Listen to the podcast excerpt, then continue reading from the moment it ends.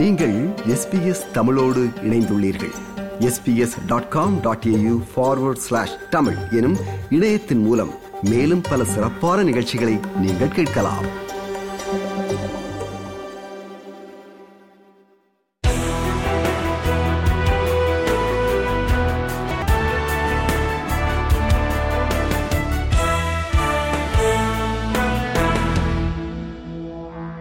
நேர்களுக்கு வணக்கம். எஸ்பிஎஸ் தமிழ் ஒலிபரப்பு வழங்கும் இந்த வாரத்தின் முக்கிய செய்திகள். வாசிப்பவர் குலசேகரம் சஞ்சயன். ஆஸ்திரேலியாவுடனான முக்கிய ஆக்கஸ் ஒப்பந்தத்திற்கு அமெரிக்க நாடாளுமன்றம் அதிகாரப்பூர்வமாக ஒப்புதல் அளித்துள்ளது. வெர்ஜீனியா வகை அணுசக்தியால் இயங்கும் நீர்மூழ்கி கப்பல்களை எந்த நாட்டிற்கும் விற்க அனுமதிக்கும் சட்டம் இப்போது அமெரிக்க நாடாளுமன்றமான யுஎஸ் காங்கிரஸில் நிறைவேற்றப்பட்டுள்ளது. இந்த சட்டம் மூலம் இப்போது சட்டமாக அங்கீகரிக்கப்பட அமெரிக்க அதிபர் ஜோ பைடனிடம் சமர்ப்பிக்கப்படும். அதைத் தொடர்ந்து குறைந்தது மூன்று நீர்மூழ்கி கப்பல்கள் ஆஸ்திரேலியாவிற்கு விற்கப்படும் என்று எதிர்பார்க்கப்படுகிறது. யுஎஸ் காங்கிரசின் முடிவு நீர்மூழ்கி கப்பல்களின் விற்பனைக்கும் அப்பாற்பட்டது என்று துணை பிரதமரும் பாதுகாப்பு அமைச்சருமான ரிச்சர்ட் மால்ஸ் சேனல் செவன் நேர்காணலில் கூறினார் This is the, the first time in American history that there has been an authorisation to, sa- to sell a nuclear powered submarine to any country.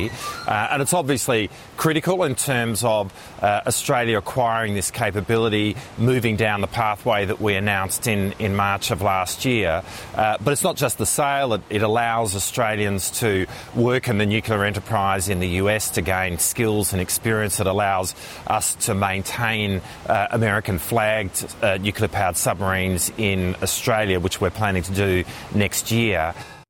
இதேவேளை காசா பகுதியில் ஹமாஸ் மீது Israel போரை நடத்தி வரும் மத்திய கிழக்கில் நிலவும் பதற்ற நிலைக்கு மத்தியில் செங்கடலுக்கு ஒரு போர்க்கப்பலை அனுப்ப வேண்டும் என்ற அமெரிக்காவின் கோரிக்கைக்கு மதிப்பளிக்குமா என்பதை அரசு இன்னும் முடிவு செய்யவில்லை அந்த கடற்பரப்பில் ஈரானுக்கு ஆதரவாக இயங்கும் போராளிகள் தாக்குதல்களை மேற்கொண்டு கப்பல் விநியோகத்தை சீர்குலைக்க முயன்ற பின்னணியில் அதனை தடுக்க முயலும் ஒரு சர்வதேச பணிக்குழுவில் ஆஸ்திரேலிய கப்பல் ஒன்றும் இணைய வேண்டும் என்று அமெரிக்கா விருப்பம் தெரிவித்து கோரிக்கை முன்வைத்துள்ளது.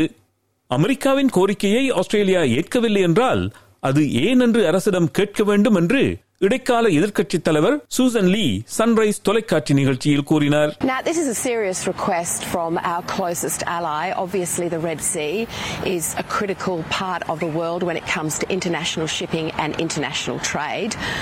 I genuinely want to know if the government is not going to accept this request, then why not? We've just seen the US Congress pass critical com- components of AUKUS, and that underscores the really important geostrategic relationship between between ourselves and the US at this critical time. So we should support our closest ally. We should genuinely consider their request. If we're not going to do that, then I want to know why. வாழ்க்கை செலவுகளை சமாளிக்க முடியாமல் நாட்டில் பலர் Christmas பண்டிகைகளுக்கு செலவழிப்பதை குறைத்துக் கொண்டிருக்கிறார்கள் என்று ஒரு ஆய்வு சொல்கிறது இந்த ஆண்டு நாட்டில் ஐந்து புள்ளி மூன்று மில்லியனுக்கும் அதிகமான மக்கள் கிறிஸ்துமஸ் நாள் பரிமாறப்படும் பாரம்பரிய உணவை வாங்க முடியாது என்றும் முப்பது சதவீத பெற்றோர்கள் தங்கள் குழந்தைகளுக்கு கிறிஸ்துமஸ் பரிசுகள் கொடுக்க முடியாமல் போவார்கள் என்று கவலைப்படுகிறார்கள் என்றும் சல்வேஷன் ஆமி என்ற தொண்டு நிறுவனத்தின் ஆய்வு கண்டறிந்துள்ளது. பல்வேறு பகுதிகளில் தனது நாட்டின் இறையாண்மையை வலுப்படுத்துவதற்கு தான் முக்கிய முன்னுரிமை கொடுப்பதாக ரஷ்ய அதிபர் விளாடிமிர் புட்டின் தெரிவித்தார்.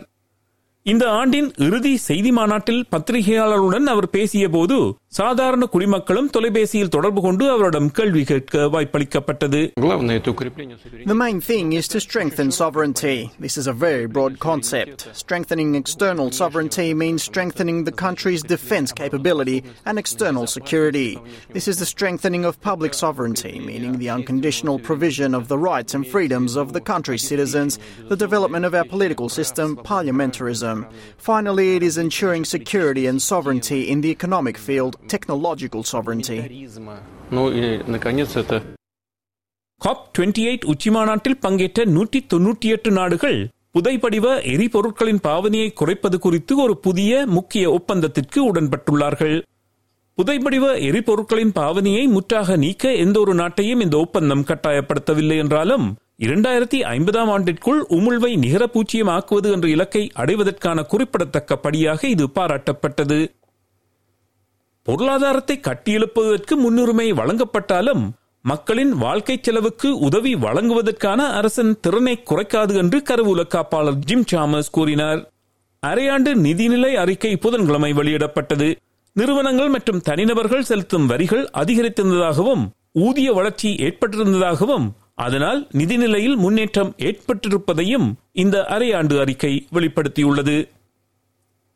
கொடிய நுரையீரல் நோய்களிலிருந்து தொழிலாளர்களை பாதுகாப்பதற்காக என்ஜினியர்ட் ஸ்டோன் என்ற வகையான கற்கள் அடுத்த ஆண்டு முதல் தடை செய்யப்பட உள்ளது கடந்த புதன்கிழமை நடைபெற்ற கூட்டத்தில் மாநில மற்றும் பிராந்திய பணியிட அமைச்சர்கள் ஒர்க் பிளேஸ் மினிஸ்டர்ஸ் ஒப்புக்கொண்டதை தொடர்ந்து இந்த தடை அடுத்த ஆண்டு ஜூலை முதல் தேதியிலிருந்து நடைமுறைக்கு வருகிறது. காசாவில் உடனடி மனிதாபிமான போர் நிறுத்தத்திற்கு அழைப்பு விடுக்கும் கட்டுப்பாடற்ற தீர்மானத்திற்கு ஆதரவாக ஐக்கிய நாடுகளின் பொதுச்சபை வாக்களித்தது. நூற்றி தொன்னூற்றி மூன்று உறுப்பினர்கள் கொண்ட சபையில் நூற்றி ஐம்பத்தி மூன்று நாடுகள் தீர்மானத்திற்கு ஆதரவாக வாக்களித்தனர்.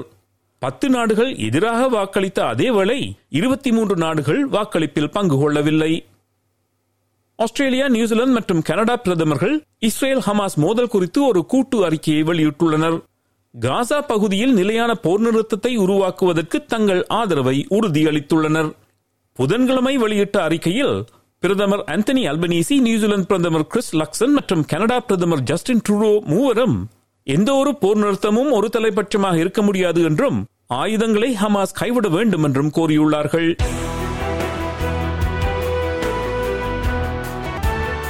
இந்த வார முக்கிய செய்திகள் இத்துடன் நிறைவு பெறுகின்றன.